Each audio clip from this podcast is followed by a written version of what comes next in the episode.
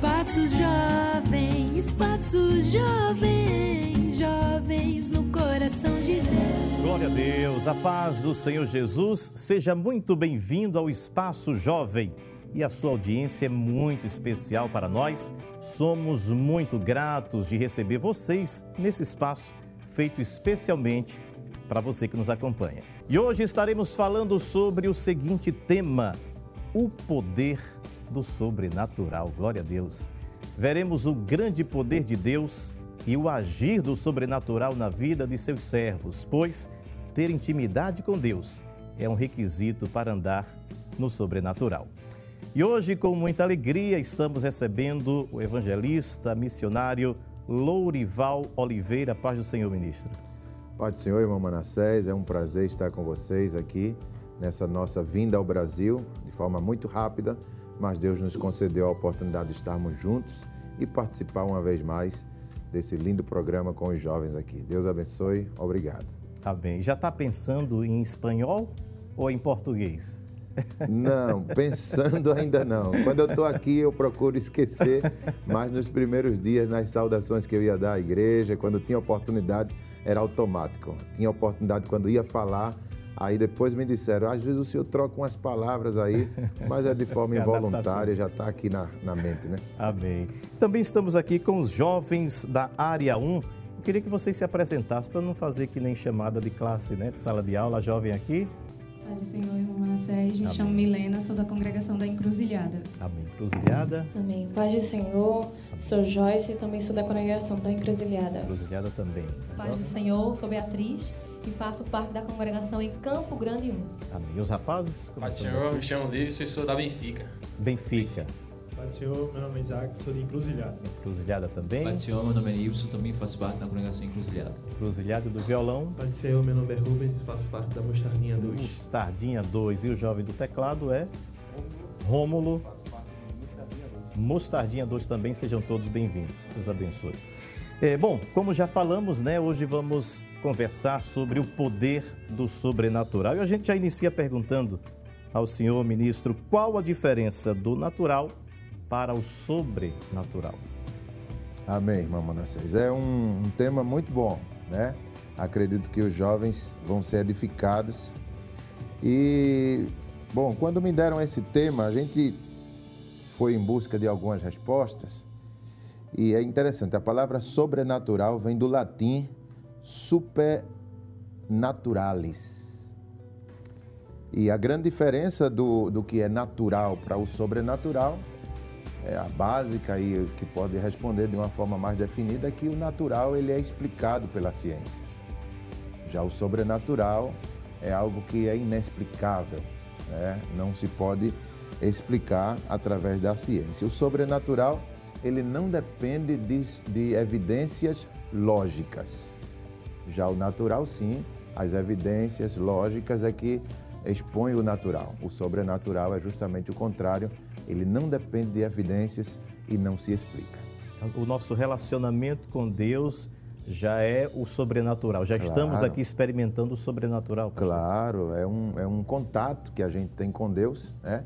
Quando os discípulos foram conversar, conversando com Jesus, perguntando, pedindo para ele ensinar a orar, ele disse assim: quando vocês forem orar, digam assim: Pai nosso que estais nos céus. Então, era um contato da terra com o céu. Então, aí já tem o sobrenatural. Quando você ora, já é uma relação com o sobrenatural, porque você está aqui falando com alguém que não está aqui e isso não se explica. Como é que Deus escutaria a oração instantaneamente de milhares e milhares de pessoas no mesmo momento e ele pode responder também no mesmo momento? Isso é algo sobrenatural. E para dar esse, esse passo, a- a- o caminho é o caminho da fé, né, pastor? Porque a coisa mais esquisita é a gente estar tá aqui, alguém observando, a gente falando sozinho, entre aspas, né? Você está falando com quem? Com Deus, né? Então, é, é- é- a base para isso é a fé. Claro, a gente ia desenvolver isso mais na frente, né? Mas o senhor já está aí puxando o assunto, né? Já quer mergulhar logo já no profundo. quer no né, profundo, senhor. Então, acho que hoje vai acabar com muito do sobrenatural aqui, né? Esse trabalho. Mas a fé, a fé seria um dos elementos para vivenciar esse mundo, porque quando você sai do humano e entra na, na, no mundo de Deus, isso tanto no mundo das trevas como também no mundo da luz. Né? As trevas também é algo sobrenatural. Uma pessoa que se dedica à feitiçaria, ele também vai viver o sobrenatural, Sim. só que no lado do maligno. Né? E o diabo também opera no sobrenatural. São seres espirituais convivendo ou se relacionando com seres carnais que somos nós. Então são dois mundos totalmente distintos e nós, como crentes, nos aperfeiçoamos no mundo de Deus. Então a fé é justamente, posso chamar de a porta que abre para o mundo sobrenatural. Então deixa eu desacelerar, já comecei acelerado, pastor. Como a dependência de Deus nos capacita para viver este sobrenatural? Olha, eu, eu separei um texto aqui é, em João capítulo 2, um milagre muito conhecido é, na, na transformação da água para o vinho. Né? Aquilo foi um ato sobrenatural, inclusive o primeiro milagre de Jesus. Não tem explicação né, para aquilo ali, mas João ele, ele separa esse, esse milagre de forma pedagógica porque ele quer ensinar de que Jesus, para operar o que fez, não precisou tocar, não precisou do, to do toque físico de Jesus. Ele não tocou na água, ele não fez nenhum outro gesto, somente com o poder da sua palavra ele fez com que as águas fossem transformadas em vinho. Agora o senhor vê o que é uma pessoa que convive com o sobrenatural e outra que não convive. Eu quero comparar aqui os serventes. Os serventes tiveram contato com Jesus e eles sabiam que aquilo era milagre. Mas o mestre Sala, versículo 10, assim, versículo 11, 9 do capítulo 2. Tendo o mestre Sala provado a água transformada em vinho, não sabendo de onde viera, se bem que os servos sabiam e haviam tirado a água, chamou o noivo. Ele disse: Todos costumam pôr primeiro o bom, o bom vinho, e quando já beberam fartamente, servem o inferior. Tu, porém, guardaste o bom vinho até agora. Então, esse mestre Sala não tem nada com o sobrenatural. Ele não tem o contato que os servos tiveram. Já os servos sabiam que aquilo era milagre. Então, o relacionamento com Deus faz você discernir o que é o sobrenatural e o que é a coisa normal, o natural. Às vezes acontece, por exemplo, uma cura e você que foi curado sabe que foi Deus quem te curou. Mas o humano, o que não tem esse relacionamento com Deus, ele vai pensar que foi o médico, que foi a dieta que ele passou, que foi os, os, os remédios que você tomou. Que é uma te... explicação. Ele vai ter uma explicação como o mestre Sala. Isso aqui foi um vinho guardado, né? E quando os servos entendiam que era milagre. Então, esse relacionamento com Deus nos faz entender o que é milagre e o que é natural. O que é natural, o homem explica, mas o que é sobrenatural, ninguém explica. E a própria atitude de, de, Maria, né, pastor? Porque ela, Jesus, João disse que foi o primeiro milagre de Jesus. Sim. Ela não tinha visto Jesus fazer nenhum milagre e mesmo assim ela diz: faça tudo o que ele vos disser ou mandar. Quer dizer, ela já cria, já, já tinha essa fé de que ele faria o milagre. Isso, isso. É, é outra coisa, né? A obediência prepara para você viver o sobrenatural. Porque Maria, quando disse assim a Jesus: é, o vinho acabou Alguns pensam que ela estava querendo que ele fizesse algum milagre. E na verdade não, porque ela nunca tinha visto o filho fazer, fazer. qualquer milagre. Ele não foi convidado para a festa porque fazia milagres. Então ele era uma pessoa comum até então. Mas quando ela está dizendo isso a ele, ela está sugerindo que ele saia da festa. Porque quando o vinho acabava numa festa, as pessoas de forma educadas para não fazer vergonha, constranger. não constranger, eles iam saindo aos poucos para a festa terminar sem que se houvesse um constrangimento de que o vinho acabou.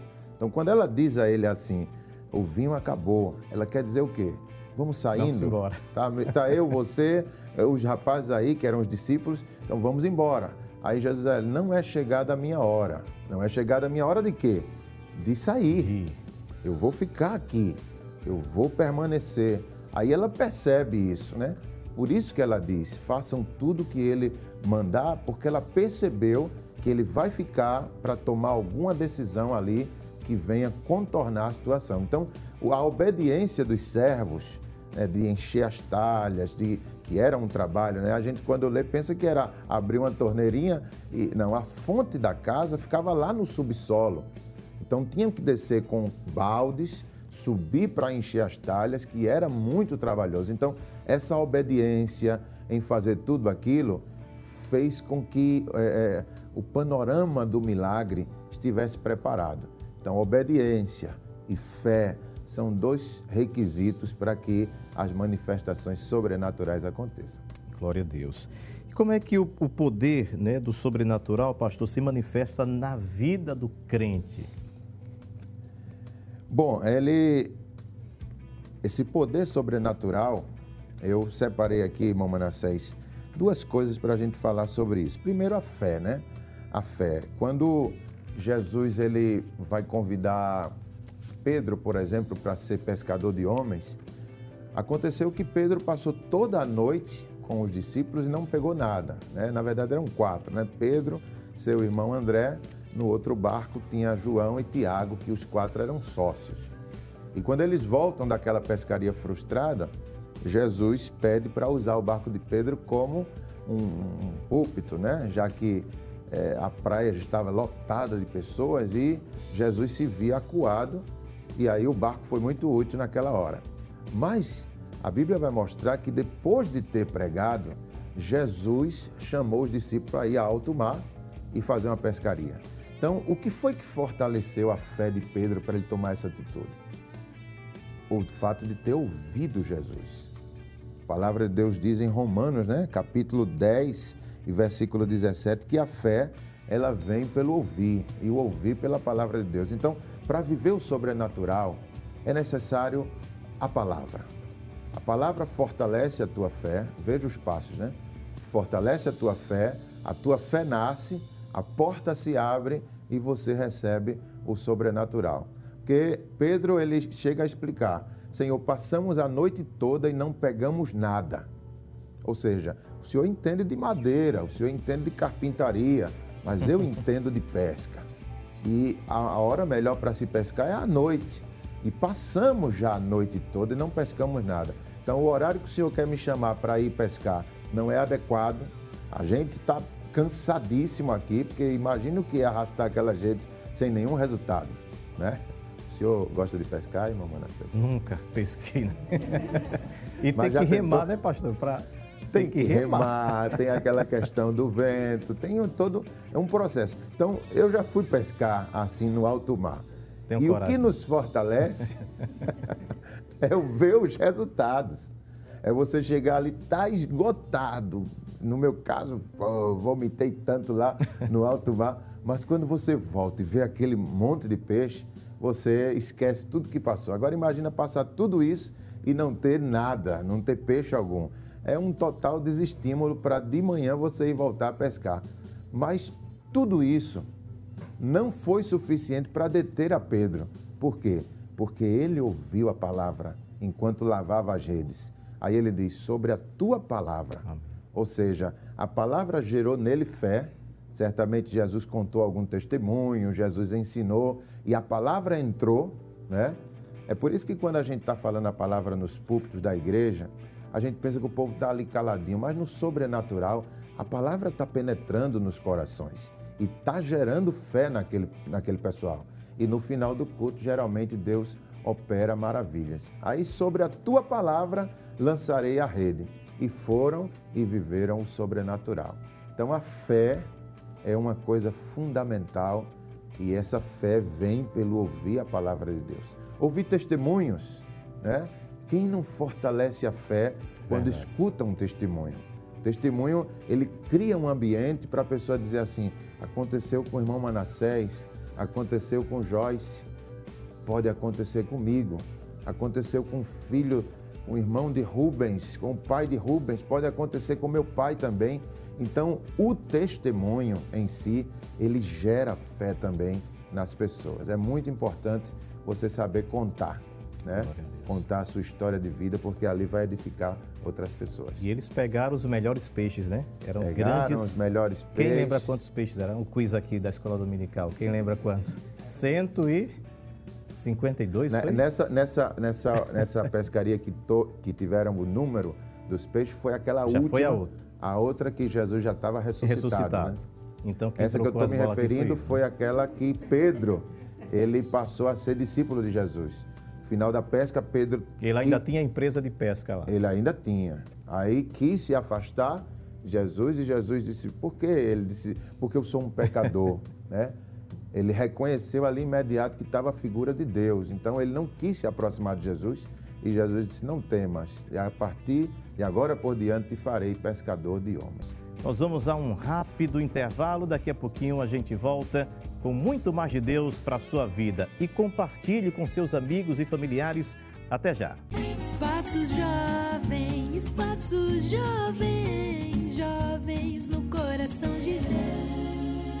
Hoje estamos conversando sobre o tema O Poder do Sobrenatural. Conosco o evangelista Lourival, missionário em Mendonça, Argentina. É assim mesmo que pronuncia, né, pastor? Mendonça. Mendonça. É como se, se fosse com C cedilha, mas na verdade se escreve com Z. É que o Z tem o som de C cedilha. Mendonça. E Quanto tempo está lá, pastor? três anos agora completou em fevereiro. Então pegou um, período bem, bem ruim aí da pandemia, né? Sim, Teve a sim. experiência de, de tempo O primeiro fechado. ano foi um ano que nós estávamos nos adaptando, né? Questão da língua, cultura. Aproveitamos para fazer alguns trabalhos internos. Fizemos uma reforma que durou mais ou menos um ano. E quando terminou esse primeiro ano, começou a pandemia. Aí foi algo muito difícil, né? A igreja teve que fechar, os pontos de pregação não puderam mais funcionar, que o governo dizia que agora só templo mesmo, oficial, é que podia ter cultos. E com uma, uma limitação de 10 pessoas. Então era somente montar uma equipe dentro da igreja para fazer uma transmissão. Então a gente se preparou, comprou câmeras, eh, colocou uma internet boa para fazer as transmissões. Aí tinha uma equipe dentro da igreja de músicos, pastor, eh, alguém para cantar, um grupinho de 10 para fazer a transmissão. Era depender realmente do sobrenatural de Deus. Foi o sobrenatural de Deus que nos fez resistir e sobreviver a tudo isso. Tem um jovem aqui, que vai, os jovens, né, que vão nos ajudar a entrevistar, pastor. E tem, um, tem uma pergunta aqui do jovem Livson. Livson, fique à vontade, Livson. Pastor, é, na sua experiência com Deus, qual foi o poder sobrenatural que Deus manifestou na sua vida como missionário? Amém, irmão Livson. Antes de responder, tem um texto aqui em João, capítulo 3, versículo 27. O próprio João Batista dizendo isso aos seus, aos seus discípulos. O homem não pode receber coisa alguma se do céu não lhe for dada. É, existe uma questão nessa, nessa, nesse tema de sobrenatural. Às vezes as pessoas julgam é, alguém ser poderoso ou ter uma comunhão com Deus pelos sinais que Deus revela na vida dele. Não é? Às vezes a pessoa diz, ah, que homem de Deus, que mulher de Deus, pelos sinais. E claro, João está dizendo aqui que o homem não pode receber nada se Deus não lhe der, se Deus não lhe der.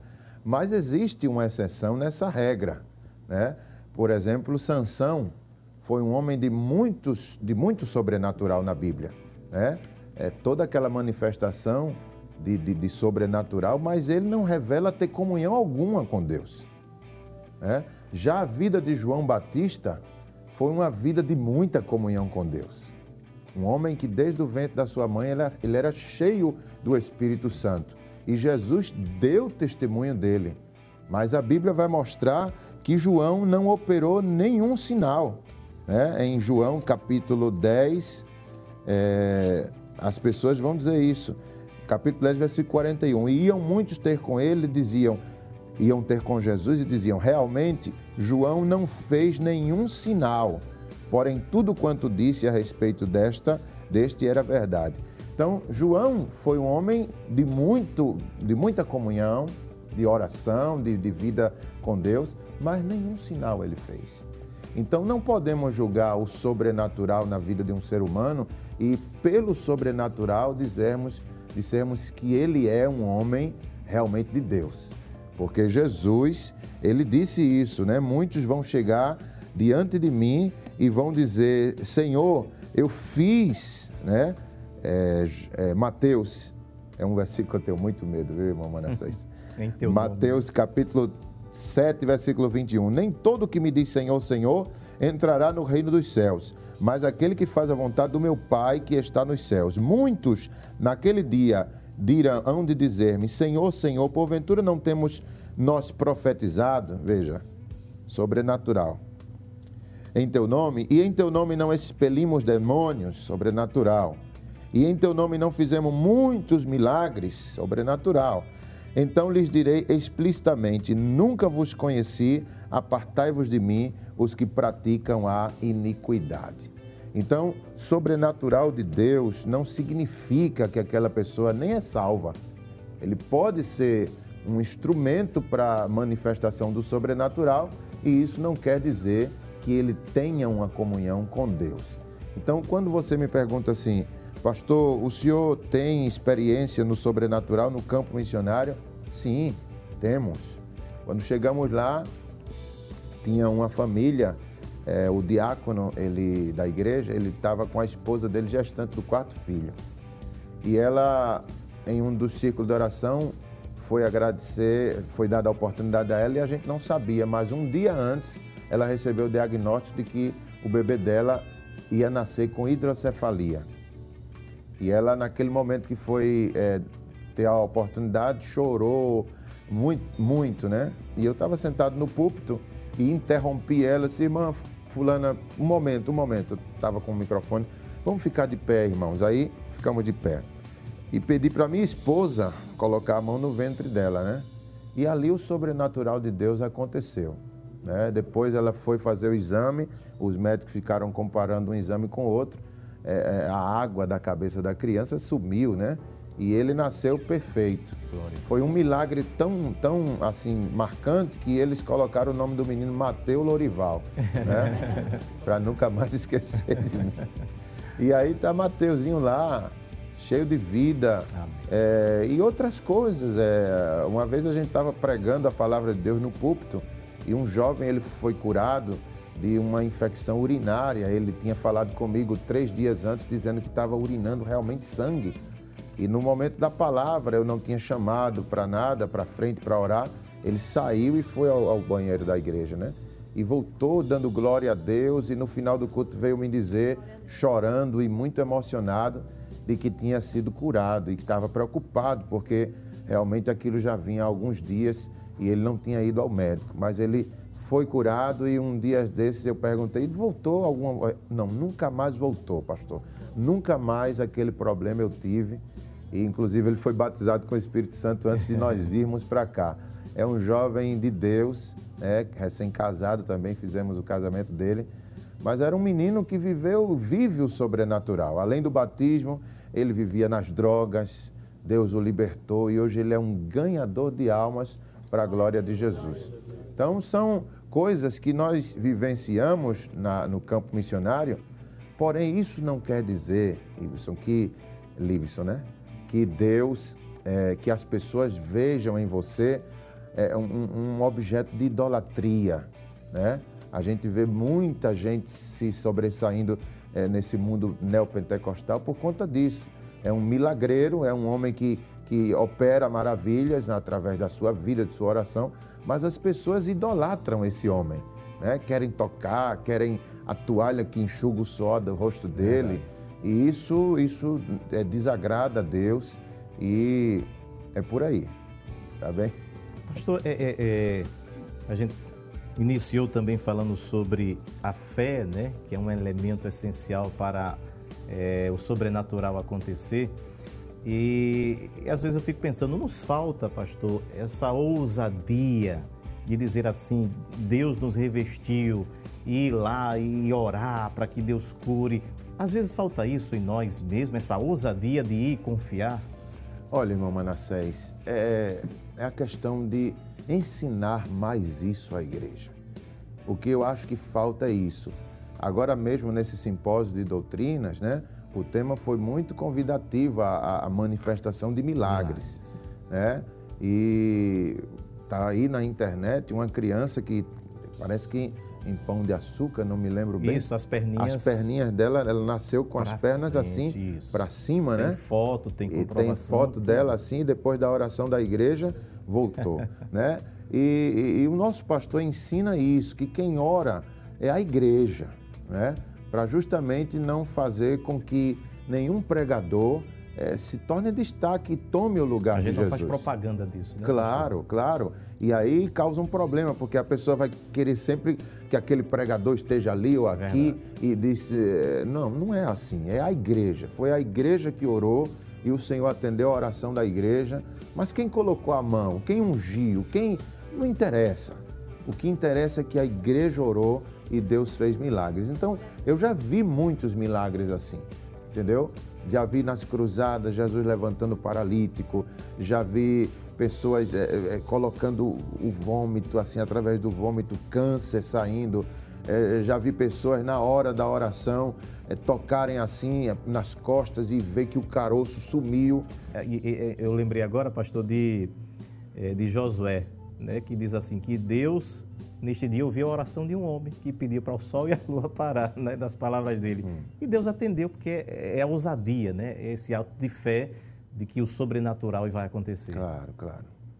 Tem experiências aqui eh, de, de, de sobrenatural, mas primeiro eu queria contar a minha. Né? Falando de ousadia, pastor, eu tive a experiência uma vez que eu estava eh, pregando, não, dando uma palavra. Quem prega aqui é o pastor. Não, meu Deus. E eu senti de Eu Deus pego de os que. seus esboços que o senhor não quer mais. né? E eu senti de Deus de que tinha uma pessoa ali que tinha atentado contra a sua vida, uma jovem. Eu disse: não, isso é coisa da cabeça, vão dizer que eu estou querendo alegrar a igreja. E ficou aquela luta dentro. Eu não conseguia terminar a mensagem sem antes dizer isso. É impressionante. Eu não consegui dizer amém. Quem quer aceitar, não, não consegui. Até que eu disse: há uma jovem aqui que tentou contra a sua vida por duas vezes. Aí a menina começou a chorar e veio em frente e voltou para Jesus. Quer dizer, é- é- é- às vezes a gente tem medo, a gente ouve a voz do Senhor e tem medo e tem receio de ir e o milagre acontecer ou de não acontecer, a gente tem medo, né? Mas tem experiência aqui do sobrenatural. A jovem Joyce, está com som aí, Joyce? Som. Amém. Fique à vontade. Amém. Aos 15 anos, eu fui diagnosticada com ansiedade. Só que antes desse diagnóstico concreto, os médicos suspeitavam que eu tinha arritmia cardíaca. Porque todos os dias, quando eu acordava, eu ficava com meu coração bastante acelerado e ficava passando mal. E quando eu ia para a escola, a minha escola tem uma rampa. Sempre que eu subia, eu ficava passando mal. Aí os meus pais oravam, né? A minha irmã também dizia: Jesus, o que é que eu tenho? Até que uma noite, quando eu voltei do pré-vestibular, eu passei muito mal. As pontas dos meus dedos ficaram roxas, os meus lábios também. Até que os meus pais me levaram para o Procap. E no Procap, a médica colocou bastante, bastante fios em mim. Aí ela disse: Olha, o que você tem é ansiedade. Aí eu apresentei a Deus. E só que no ano de 2019, no final do ano de 2019 para o início de 2020, eu tive uma, uma piora bastante significativa, a qual eu não conseguia me alimentar de comidas sólidas. Eu ficava apenas no líquido. E teve um momento que ficou assim insuportável, porque a gente não consegue viver nessa situação.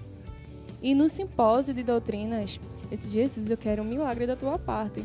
E foi quando Deus usou o escalado. E disse mesmo assim: Você sempre me pede para usar alguém para te curar, mas você não ora para eu te curar. Aí ele, usado pelo Espírito Santo de Deus, fez assim: Quando você chegar na sua casa, dobre os seus joelhos e ore. Coloque a mão sobre a sua enfermidade, que eu vou te curar. E foi exatamente o que eu fiz quando cheguei em casa. Dobrei os meus joelhos, coloquei a mão no meu coração e eu orei a Deus. Fiz a oração mais breve possível. Eu disse: Jesus, me cure. E eu fiz um teste com Deus. No dia seguinte, eu disse: Jesus, eu quero ver se eu realmente estou boa. Eu acordei, não estava com meu coração acelerado, não estava passando mal. E eu fiz esse teste por sete dias. E realmente Deus tinha me curado. Me lembrou da passagem de Lucas capítulo 7, do centurião. Quando ele disse a Jesus: Jesus, com uma palavra, eu sei que o meu servo vai ser curado. E foi assim que Deus ele fez comigo. É o que Jesus sempre perguntava, né, pastor? É, tendes fé? Né? Você crê e o milagre acontece. É verdade, que lindo, que linda experiência, né? Uma experiência pessoal que não teve intermediação de ninguém, né? E ela viveu, Joyce viveu essa experiência maravilhosa. Amém. E edifica a nossa fé, não é? É verdade. Não é bom quando a gente escuta assim um testemunho que a gente se sente fortalecido e acredita que pode isso acontecer. É como eu disse, né? Ah, O testemunho cria uma atmosfera de fé para a gente passar a crer no sobrenatural de Deus. E na maior simplicidade, né, pastor? Precisou de, de pirotecnia, de firula, ela creu, colocou no coração e disse, Senhor, me cura, e creu. E aconteceu o Claro, milagre. claro. Né? É, tem mais testemunho. Hoje é, hoje é dia de testemunho aqui. Nosso irmão Rubens. Rubens. Alguns anos atrás, eu fui diagnos- diagnosticado com, com gordura no fígado. E eu me sentia muito mal ao comer alguns alimentos e eu não estava conseguindo fazer, comer quase nada. E, e sempre que eu ia, sempre que eu comia alguma coisa que não podia, né, que eu não podia, entre aspas, eu sentia aquele mal-estar, tinha que ir à emergência tomar soro e não conseguia. é, é, não conseguia. Tem uma vida normal. ter uma né? vida normal com isso. Certo dia, eu estava em, em minha casa e minha avó é uma, é uma senhora de Deus e é, ela é enferma. E ela recebe muitas visitas do, do- da nossa igreja, os irmãos da campanha evangel- evangel- evangelizadora que sempre vão lá. E um certo dia à noite, ela recebeu uma visita. E a gente estava orando, fez o culto. E ao sair, o irmão chegou em mim e disse, tocou no meu, na minha perna e falou: Você está sendo libertado dessa sua enfermidade hoje. E nesse, desse- nesse exato momento, a partir desse dia, eu nunca mais senti nenhuma dor. E fui curado. E até hoje, Deus tem isso, feito, tem feito maravilhas né, na minha vida. Glória a Jesus. Mas não continua comendo de tudo, não, né? É, não, não. Não, já que foi curado, né? Aproveita o milagre, né? aproveita e desfruta aí. Agora, pastor, uma coisa que me chamou a atenção na experiência de Joyce. Joyce é que ela disse assim: Eu hoje vou ao culto e eu quero ouvir, eu quero que Deus fale comigo. Eu acho que, eu estou falando de mim, né? Se alguém quiser receber aí em casa, receba. Eu acho que parte também de nós de ir à igreja com esse propósito, independente de quem é o pregador, de quem é o escalado, independente disso, ir prestar o seu culto e crer que Deus vai fazer o milagre acontecer, né? pastor? Claro. É porque assim, irmão Manassés, a igreja é o lugar onde você mais pode fortalecer a sua fé. Né? Ali você vai ouvir cânticos, ali é tudo sobre Deus ali. Então é um ambiente para o sobrenatural acontecer. Né? Quando eu, eu me lembro da passagem de que quando Jesus subiu a um monte, é, levaram para ele um, um- um mudo surdo, né? Diz a Bíblia que ele falava com dificuldade. E Jesus tirou ele da multidão e colocou os dedos nos ouvidos dele, né? Depois tocou com a saliva na sua língua. Por que Jesus fez tudo aquilo? Porque, na verdade, ele estava ali no culto, o culto era no monte, né? Mas não estava ouvindo nada. Ele não estava entendendo nada. Ele via as pessoas cantando, sorrindo, outros se alegrando. Mas imagine no mundo de uma pessoa que não ouve. Como seria? Então Jesus tira ele da multidão para gerar nele alguma fé. No caso de Joyce, ela foi para a igreja e ali a fé nasceu. Alguém falou: ore e você vai ser curada. Então ela creu, gerou fé. No caso de Rubens, o irmão foi lá e ele creu, tocou nele, deu uma palavra profética para ele e ele recebeu. Então Jesus foi lá e encostou os, os dedos nos ouvidos dele. Na linguagem muda e surda, Jesus estava te dizendo: Eu vou abrir os teus ouvidos. né? E quando tocou com a sua própria saliva na boca dele, Jesus estava também numa linguagem de sinais, dizendo: Eu, eu ponho a minha unção, as minhas palavras eu ponho na tua boca. Então aquilo, para o mundo dele, ele começou a crer, né? E acreditando, gerou fé a ponto dele sair dali falando e ouvindo de forma perfeitamente. Então, a igreja é o lugar onde a fé é alimentada, é fortalecida e os milagres acontecem. No caso dela, aconteceu em casa, mas nasceu na igreja. Né? No caso do irmão Rubens, ele estava fazendo uma visita, mas ali era a igreja, né? porque era uma visita que estava acontecendo ali na casa da sua avó. Né? Então, isso é necessário. Você está no ambiente certo, para que a sua fé seja fortalecida e nasça o sobrenatural. Glória a Jesus. E com certeza a sua fé está sendo aumentada através dessas experiências, do ensinamento da palavra de Deus. No próximo bloco, a gente vai explorar um pouquinho mais a sua experiência, pastor, no campo missionário. Agora a gente vai um rápido intervalo. Voltamos daqui a pouquinho, não saia daí. Espaço Jovem, Espaço Jovem, jovens no coração de Deus. Amém. Já estamos de volta com o nosso espaço jovem. Estamos conversando hoje sobre o tema O Poder do Sobrenatural. Evangelista missionário Lorival, como o Espírito Santo capacita o crente para a missão e o evangelismo? Amém, irmão Manassés. É... A capacidade ela vem do Senhor, né? É impossível é uma das características do sobrenatural. O sobrenatural não é uma evolução do natural. O homem, para ele viver o, o, sobrenatural, ele, ele não melhora, não vai aprendendo, não. O sobrenatural é algo totalmente fora do campo do natural. Por exemplo, o homem nunca vai conseguir voar por si mesmo. Né? Então, sobrenatural seria alguém voar mas ele pode evoluir, evoluir, evoluir, crescer em determinadas áreas, mas nunca viver a questão do, do, do saber voar. Isso seria o sobrenatural. Em comparação às nossas vidas espirituais, a gente pode é, crescer em oração, em jejum, em consagração a Deus, mas quem realmente faz o sobrenatural é Deus. Isso é o que caracteriza o sobrenatural, algo que supera e não evolui algo que realmente se destaca. E a capacidade para evangelizar, para fazer a obra de Deus, é algo claro que você pode se aperfeiçoar, estudar, se é, é, capacitar, mas é Deus quem dá o toque do sobrenatural, né? É, vem do Senhor. O ganhar almas, o orar pelos enfermos, o expulsar demônios, isso tudo é algo que Deus, ele vem e realiza na sua vida. O, ID é geral, mas aquela capacitação, é, é, existe algumas específicas, pastor. Por exemplo, Deus lhe chamou para o campo missionário. Nem todo mundo vai ser missionário. Então, há algumas chamadas que são específicas para o agir de Deus, para o agir sobrenatural de Deus na vida, tanto do Senhor como a sua família, né? Que é, envolve toda a família. Isso, e, e a gente também percebe esse sobrenatural quando a gente está no campo. Porque a gente fica, os jovens podem ter esse sentimento, né? Eu tinha, Senhor, se tu tem uma chamada comigo, como seria? Eu não consigo largar da minha mãe, eu não consigo me separar dos meus pais, dos meus amigos, como seria isso?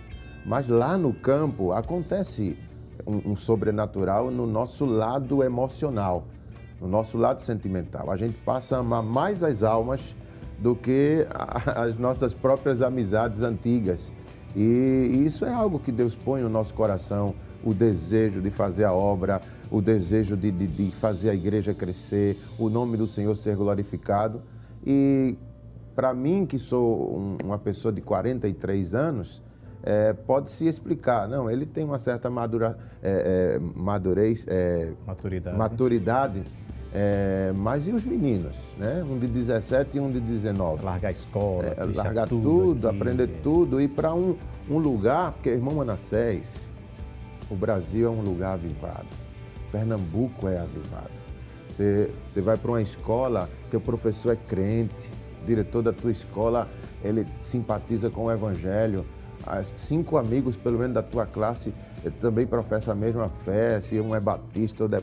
Mas tem Imagina tu ir para um lugar que ninguém é crente. É verdade. E além de não ser crente, não sabe nada a respeito das coisas de Deus.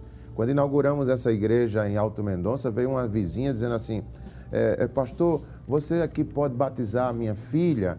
É, eu disse: Como assim? Não, é que ela fez o catecismo, mas não foi batizada. Não entende nada das coisas da nossa fé, da, entendeu? Ou seja, ela pensava que a Igreja Católica e a gente era a mesma coisa. E é muito difícil para a gente nos adaptar a isso, a sair de um lugar onde você vai comprar pão, o, o, o vendedor é crente, vai na farmácia, paz do Senhor, está no ônibus, oi fulano, Beltrano e tal.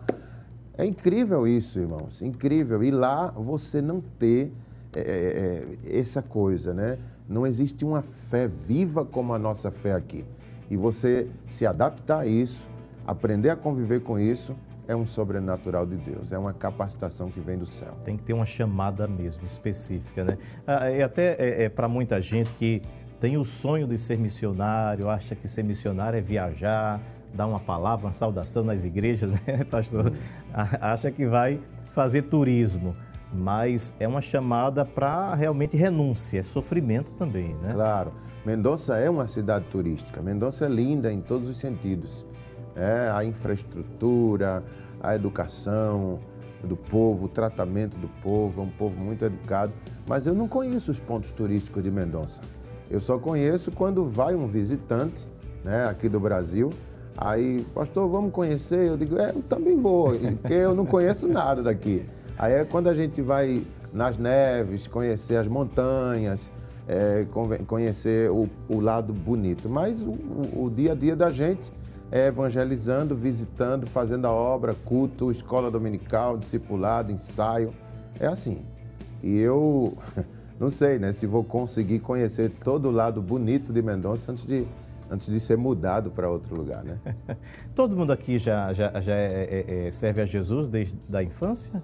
Todo mundo já teve, já, já, já vem né, no, no, no berço cristão.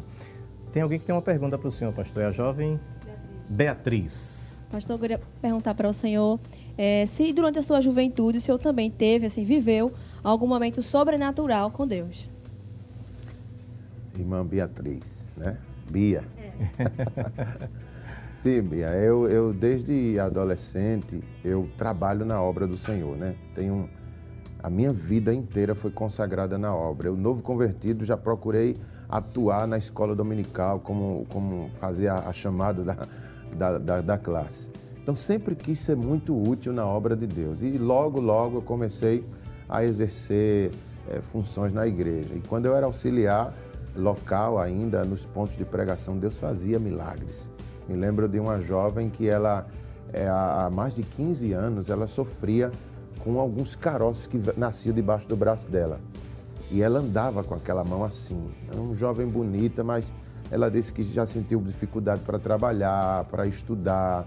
E naquela hora da oração, de repente desapareceu tudo. Né? E ela conseguiu baixar o braço e testemunhou na hora lá.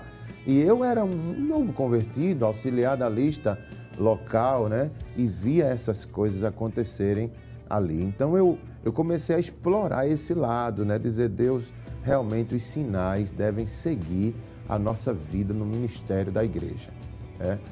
Mas, recentemente, é, eu, eu vou contar uma coisa a vocês aqui. A gente tem uma dirigente de, de círculo de oração, irmã Lu é o nome dela.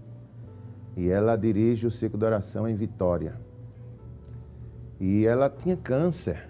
Ela tinha câncer, era, tinha leucemia e câncer no estômago. Eu não conheço a irmã Lu pessoalmente, mas o testemunho dela é tremendo. Ela, para descer do ônibus para atender o ciclo de oração, ela tinha que duas pessoas, duas irmãs ir lá na parada. E era um sofrimento a ponto que o pastor disse: Irmã Lu, a gente vai lhe tirar do trabalho para a senhora se tratar. A senhora está sofrendo muito, tendo que vir à igreja.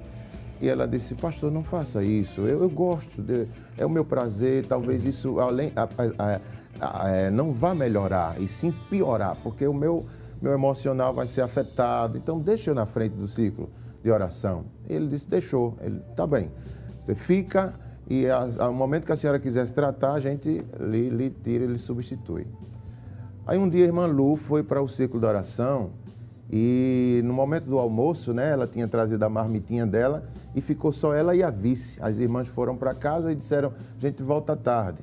Então ela esqueceu os talheres e disse à vice: Olha, eu vou aqui na casa da irmã Fulana, pego um talher, a gente divide esse, esse almocinho aqui e vai dar para passar o resto do dia. Só que quando a irmã Lu volta com os talheres, a, a vice-dirigente estava no portão da igreja, dizendo: Irmã Lu, não entre não, porque tem um mendigo aí dentro da igreja. E ele entrou sem eu perceber e tal é, vamos chamar o porteiro, o porteiro vem, trata essa situação e a gente entra. Mas eu e a senhora, um homem aí dentro, a irmã Lu disse, não, eu vou entrar, eu não tem problema. Aí chegou lá, estava o mendigo sentado dentro da igreja. Ela de frente para ele começou a conversar e disse, é, como é seu nome, moço? É, esse momento não é horário para estar aqui, é um intervalo que a gente tem, mas você quer uma oração, precisa de algo? E ele só olhando para ela, né? olhando para ela, e ela disse: Você fala a minha língua, você está entendendo? É mudo, é surdo, alguma coisa assim. E me diga pelo menos seu nome para eu conversar com você. E aquele homem disse assim: O meu nome está na parede. E a irmã Lu pensou assim: ele escreveu o nome na parede, será? Aí foi virando assim, virando e viu o nome Jesus. Aí voltou para ele e disse assim: Não brinque com essas coisas, não, moço. É sério isso? Aí ele disse assim: Eu tenho acompanhado o teu sofrimento. Glória a Deus. Eu tenho visto o teu esforço para estar na frente do meu trabalho, teu sacrifício, né, a tua luta. Mas hoje eu vou pôr um ponto final nesse sofrimento. E como confirmação, eu vou batizar cinco aqui hoje com o Espírito Santo. Né? A irmã Lu começou a chorar muito, chora muito e, e bom, esse homem foi embora. E de tarde, quando a irmã Lu foi chamar para Jesus batizar, cinco foram batizados. e ela foi curada. Glória a Deus. E até hoje está lá para contar essas bênçãos. Então são coisas, irmãos, assim, que a, a fé do crente é, é algo. é, nós vivemos o sobrenatural, irmão Manassés. Isso é diário, isso é, é constante. Como o Senhor mesmo disse, orar é algo sobrenatural. E pediram a Jesus, né, quando ele estava na terra, dá-nos um sinal. E ele disse: essa geração má e perversa pede um sinal, porque o mundo está tão pecaminoso, o mundo está tão sujo pelo pecado, que, que Deus, eu, eu, vejo que Deus não tem prazer em realizar no mundo, ele realiza num povo santo, num povo que lhe ama, num povo que é devoto ao Senhor. Aí sim, é o ambiente da manifestação dos milagres de Deus, né? E sinais, sinais, gente, entendam isso. Eles vão nos acompanhar, mas para o ímpio, para o ímpio, as manifestações de Deus não significam muita coisa, irmão Manassés. Significam para a gente. Você vai contar uma história dessa a um ímpio, ele vai rir, vai dizer mentira, isso é conversa, isso é. Entendeu? Mas a gente sabe que é Deus, né? E Jesus, ele, ele quando estava entre os fariseus, disseram a ele assim: dá-nos um sinal dos céus, né? Não bastava os sinais da terra, né? No capítulo 16 de Mateus, diz assim: aproximando-se os fariseus e saduceus, tentando, pediram-lhe que lhes mostrasse um sinal vindo do céu. Ou seja, Moisés teve sinais vindo do céu, pão que caía do céu. Elias teve um sinal do céu, orou e caiu fogo do céu. Aí agora, eles não, não, não, não satisfeitos por tantas coisas que Jesus está fazendo aqui na terra, disse, não, não, os da terra não valem. Dá-nos um sinal do céu. Não. É assim que o ímpio nos trata. Você pode é, é, fazer o que for, Deus revelasse na sua vida, mas ímpio, irmão, ele não tem é, é, inclinação para crer. Quem tem somos nós. Quem tem somos nós que, que, que acontece qualquer coisa na nossa vida e não, foi Deus. Isso foi um milagre. Eu vi um irmão uma vez agradecendo um colchão, que dormia dois anos numa cama sem colchão, com papelão e recebeu aquilo. Para ele foi milagre. Para um rico, irmão, isso é milagre? Não é. Mas para um coração simples, puro, que ama a Deus, até o respirar, aleluia, é considerado um milagre. Até o acordar, você diz, Senhor, eu te agradeço. E Deus. Glória a Jesus. Glória a Jesus. Deus, ele se agrada disso, irmãos de vivermos essa, essa vida, de, de, de esperarmos dele. Então, é como se um pai que tem prazer em dar aquele filho as coisas, ele tem o sobrenatural para nós, ele tem os milagres para nós. Então, viver o sobrenatural para nós deve ser algo normal, normal. E depois desse culto, A minha fé está mais fortalecida. Fortalecida. Glória a Deus. É, é exatamente isso, é, pastor, que ia perguntar ao senhor. Talvez os jovens aqui, não sei se já estão encarando aí uma faculdade, uma universidade, e é um campo difícil, cético, né? onde a ciência, e não estamos falando aqui contra a ciência, mas a ciência que tem é, a palavra-chave ali, como é que vai se explicar milagres? E quando alguém perguntar para os jovens em relação a isso, do sobrenatural, do milagre, como é que tu crê nesses negócios, tu é crente, como é que deve ser o comportamento dos jovens e de todos que irão passar por uma situação assim? De descrença, Olha, irmão né? Manassés, talvez a resposta que eu vá dar não seja que os meninos estão esperando. Mas, na minha opinião, não perca tempo com essa gente. Amém. Não perca tempo em tentar explicar a sua fé para uma pessoa que está tentando zombar da sua fé. É, depende do momento. Se é uma pessoa que realmente quer uma explicação, como Nicodemos, né? Ele, ele chegou e Jesus gastou tempo com ele ali tentando explicar. Mas ele viu em Nicodemos até que Nicodemos foi crente até o final do ministério de Jesus. A gente vê Nicodemos no momento da, do, do julgamento de Jesus favorecendo Jesus. Então Nicodemos ele tinha um coração aberto para entender. Ele só não, não, ele só queria explicações. E Jesus disse: não, não é com coisas daqui da terra que eu, que eu vou conseguir te explicar. Tu és um homem inteligente, sábio, mas não é com sabedoria humana que eu vou explicar o que é novo nascimento. Não entra no ventre da mãe para nascer de novo. Não é nada disso. Então, coisas sobrenaturais, você só vai ter sucesso numa conversa com alguém que tenha interesse.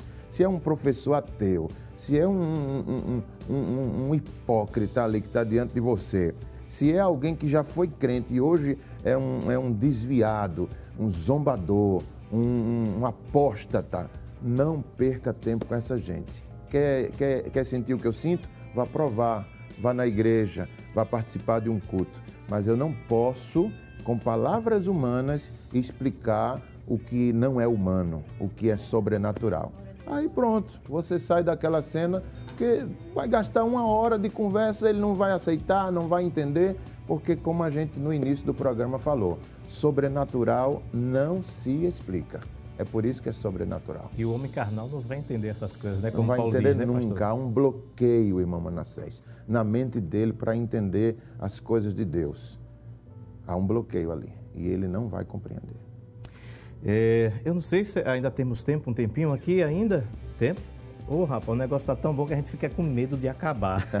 pastor, pastor no, no- a gente já falou algumas vezes aqui, no nosso cotidiano, no nosso dia a dia, é, o processo né, de santificação que ele é contínuo, esse mergulhar, de conhecer mais, como Paulo diz, convidando os irmãos para mergulhar, conhecer a, a profundidade de Deus. É aí que a gente vai vendo naturalmente as coisas sobrenaturais acontecendo na nossa vida e se torna, é como o senhor disse, como respirar, uma coisa assim, é, sem, sem forçação, é uma coisa do nosso cotidiano experimentar esse sobrenatural de Deus nas nossas vidas. É, é porque santidade é o lado visível da nossa salvação. Salvação é uma coisa abstrata, mas a, a vida de santidade é o lado é, palpável, é o lado visível da nossa salvação. Então, uma pessoa que é salva, ele vive a santidade de forma natural. Ele não, ele claro, luta contra o pecado, mas viver santidade para ele é o seu prazer. Ele se sente realizado em ter uma vida fora do pecado. Isso é garantia da tua salvação. Eu sempre perguntava aos jovens quando participava dos eventos, eh, eh, quer saber se você é salvo? Quando tu peca, tu sente o quê? Alegria ou tristeza? Tristeza. Então você é salvo, filho. Não deixe nada e nem ninguém dizer que você não tem a salvação, porque você se sente triste quando peca. Isso é ser salvo. Então a santidade, ela faz com que a sua vida eh, crie esse ambiente. Josué, né, ele, ele diz assim, santificai-vos, porque amanhã vereis a glória de Deus. E foi quando o rio Jordão se abriu. Né? Então a santificação do povo era como se fosse vestir uma roupa para receber um convidado especial. Ele não diz assim, santificai-vos para que amanhã veja a glória de Deus. ele diz santificai-vos. Por quê? Não, Deus ia fazer de toda forma, mas o povo precisava estar santo. Porque relacionar com um Deus santo, só sendo santo também, não na altura nem na dimensão da sua santidade, mas para tê-lo conosco, é necessário você ter uma vida apartada do pecado. Isso é convite. Venha, Senhor. Aqui tem um povo, um grupo de jovens santos. Participa, aí Deus vem e atua. Todo mundo terra. aqui é batizado com o Espírito Santo? E tá por aí, pastor. Tudo pentecostal. Se não tivesse, a gente orar agora, irmão. Eu estava lembrando, pastor, do, do, daquela passagem que Jesus chega ali na, naquela região em que ele viveu. E a Bíblia diz que ele não pôde operar ali muitos milagres por causa da incredulidade. É exatamente o que o senhor falou. A incredulidade era um bloqueio para o sobrenatural acontecer. Jesus está lá, ele é o Senhor, ele é Deus, mas não pôde fazer milagre por causa da incredulidade. Por causa da incredulidade. Isso, o senhor falou tudo, né? Foi um bloqueio, né? E ele diz assim: se o que eu fiz em Cafarnaum, em Betsaida, tivesse Deus feito em Sodoma e Gomorra, eles não tinham né, é, sido destruídos. Então, Jesus fez coisas ali e no final de tudo, irmãos, ele foi crucificado pelo povo que ele operou milagres, né? Pediram a sua crucificação. Mas era o quê? Era um povo com um coração mundanizado. Então, todos os sinais de Jesus eram, foram jogados no, no, no nada, não significaram nada no momento em que ele mais precisou do apoio daquele povo. Pra... Ele ia morrer crucificado, de toda forma, mas não com o povo pedindo a sua crucificação. Né? Aquilo ali foi uma tortura, falando no lado humano de Jesus, você vê as pessoas ali que ele foi instrumento de bênção para aquelas pessoas, clamando que o seu sangue caia sobre nós e sobre os nossos filhos. Isso deve ter sido algo muito difícil para o mestre aceitar e não ver nenhum dos seus discípulos. A cruz dele foi levada por um homem que ele nunca fez nada por aquele homem. O que Jesus fez pelo Sirineu? Nada, né? Nunca pregou, nunca abençoou a sua família, a sua vida e os discípulos que poderiam estar ali não estavam. Tudo foi. Então a gente deve entender que, por mais que você seja um homem de Deus, usado pelo Senhor, isso não quer dizer que você vai ser prestigiado. Né? É, as pessoas podem aceitar de duas maneiras: ou te rejeita, ou te, ou te ama, ou te odeia, ou te ama. E a vida do missionário, irmão, voltando para a nossa realidade, é isso aí. Por mais que você seja usado por Deus, é, é como Paulo diz né, aos romanos, é, amando mais e sendo menos amados, Coríntios, né? Amando mais e sendo menos amados. Então, temos que estar preparados para isso. Viver o que Jesus viveu, viver o que os profetas viveram. Porque se eles passaram, por que eu não vou passar? Se eles sofreram esse lado, por que eu não vou sofrer? Então, viver o sobrenatural também é isso, é estar preparado para ser aplaudido mas também Paulo levantou um paralítico, ele pregando, viu fé no paralítico e disse: Levanta-te, anda. A um momento ele foi levantado com Barnabé como sendo dois deuses ali. Mas daqui a pouco chegam os fariseus e dizem: Não, isso são enganadores e quiseram apedrejar. Veja, num momento eram tidos como grandes homens de Deus, em outro momento, como demônios, homens que mereciam a morte. Então, um homem de Deus deve estar preparado para tudo isso. Esse, esse, esses extremos, eu não sei se vocês na escola dominical já ouviram alguém dizer assim: se Deus fizesse hoje os milagres que ele fez lá no Egito, é, o Egito no escuro e a terra de Gozen no claro, enfim, todos aqueles milagres, hoje a gente seria mais crente, porque veríamos. Seria a mesma coisa, pastor.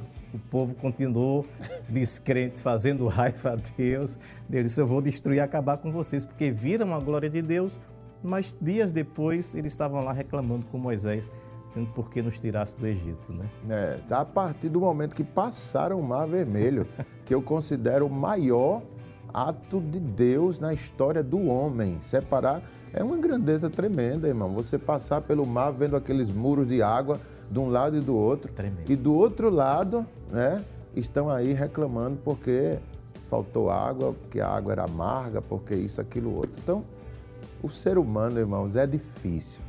É difícil, né, Mambia? Mambia deve ter lembrado de alguma pessoa, viu? Que disse é verdade. Não fala, Vira. Mas, é, é, mas é, tem um hino de Armando que diz assim: a experiência é pessoal.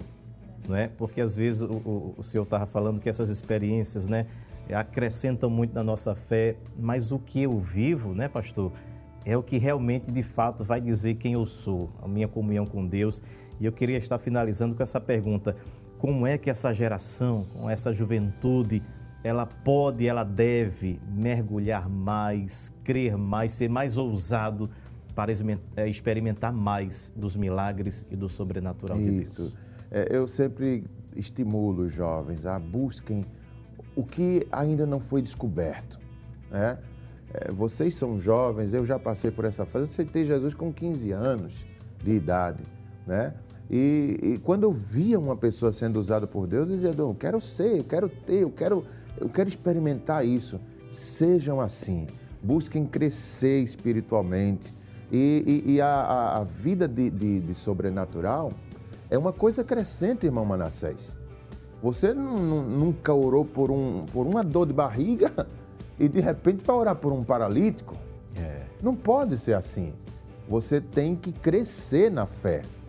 Você tem que ir orando por coisas mínimas e, e de repente vai alcançando resposta naquelas orações e vai arriscando em coisas maiores e aí vai adquirindo maturidade espiritual. Jesus, ele ressuscitou três pessoas, mas veja o crescimento desses milagres. Primeiro, ele ressuscita uma, uma menina, né, que morreu há poucas horas. Ele está indo para a casa da, da menina e, e, alguém chega no caminho né, e diz: Olha, despede o mestre, tua filha já morreu. E aí, Jairo, a ponto de despedir, ele disse: Não, continue crendo, eu vou lá.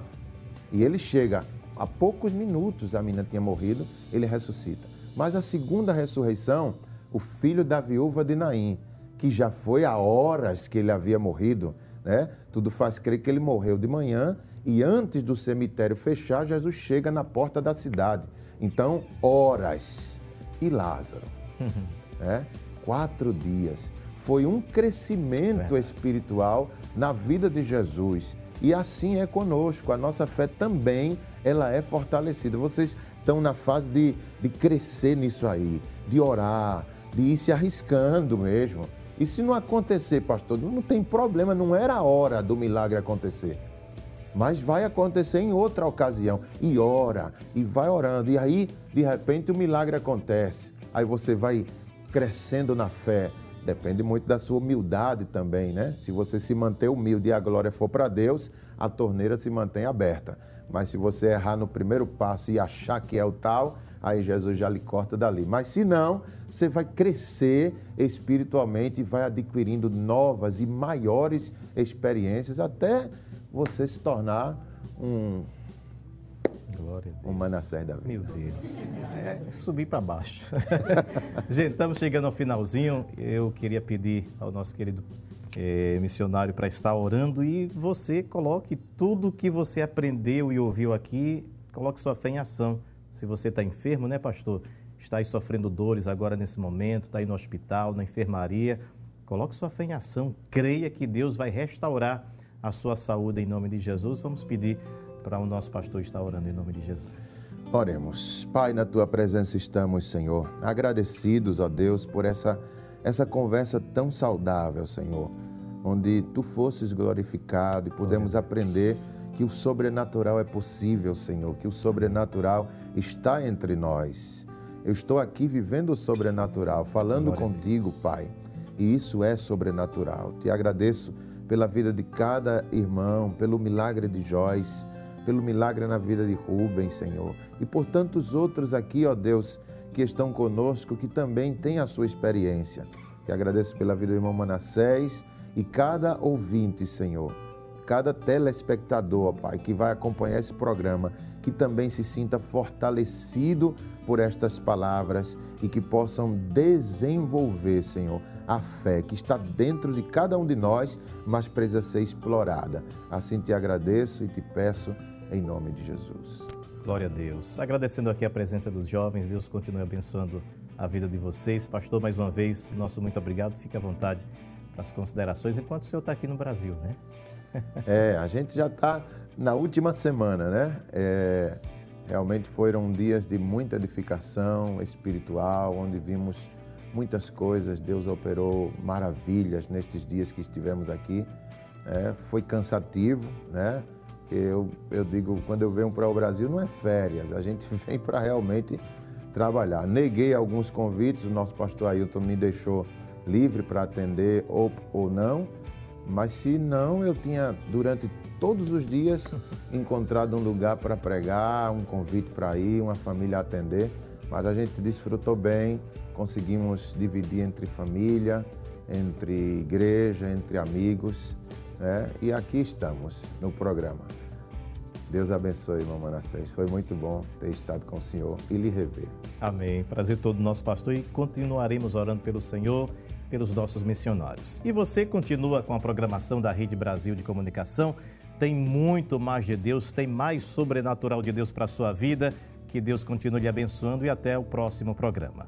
Espaço Jovem, Espaço Jovem, jovens no coração de Deus.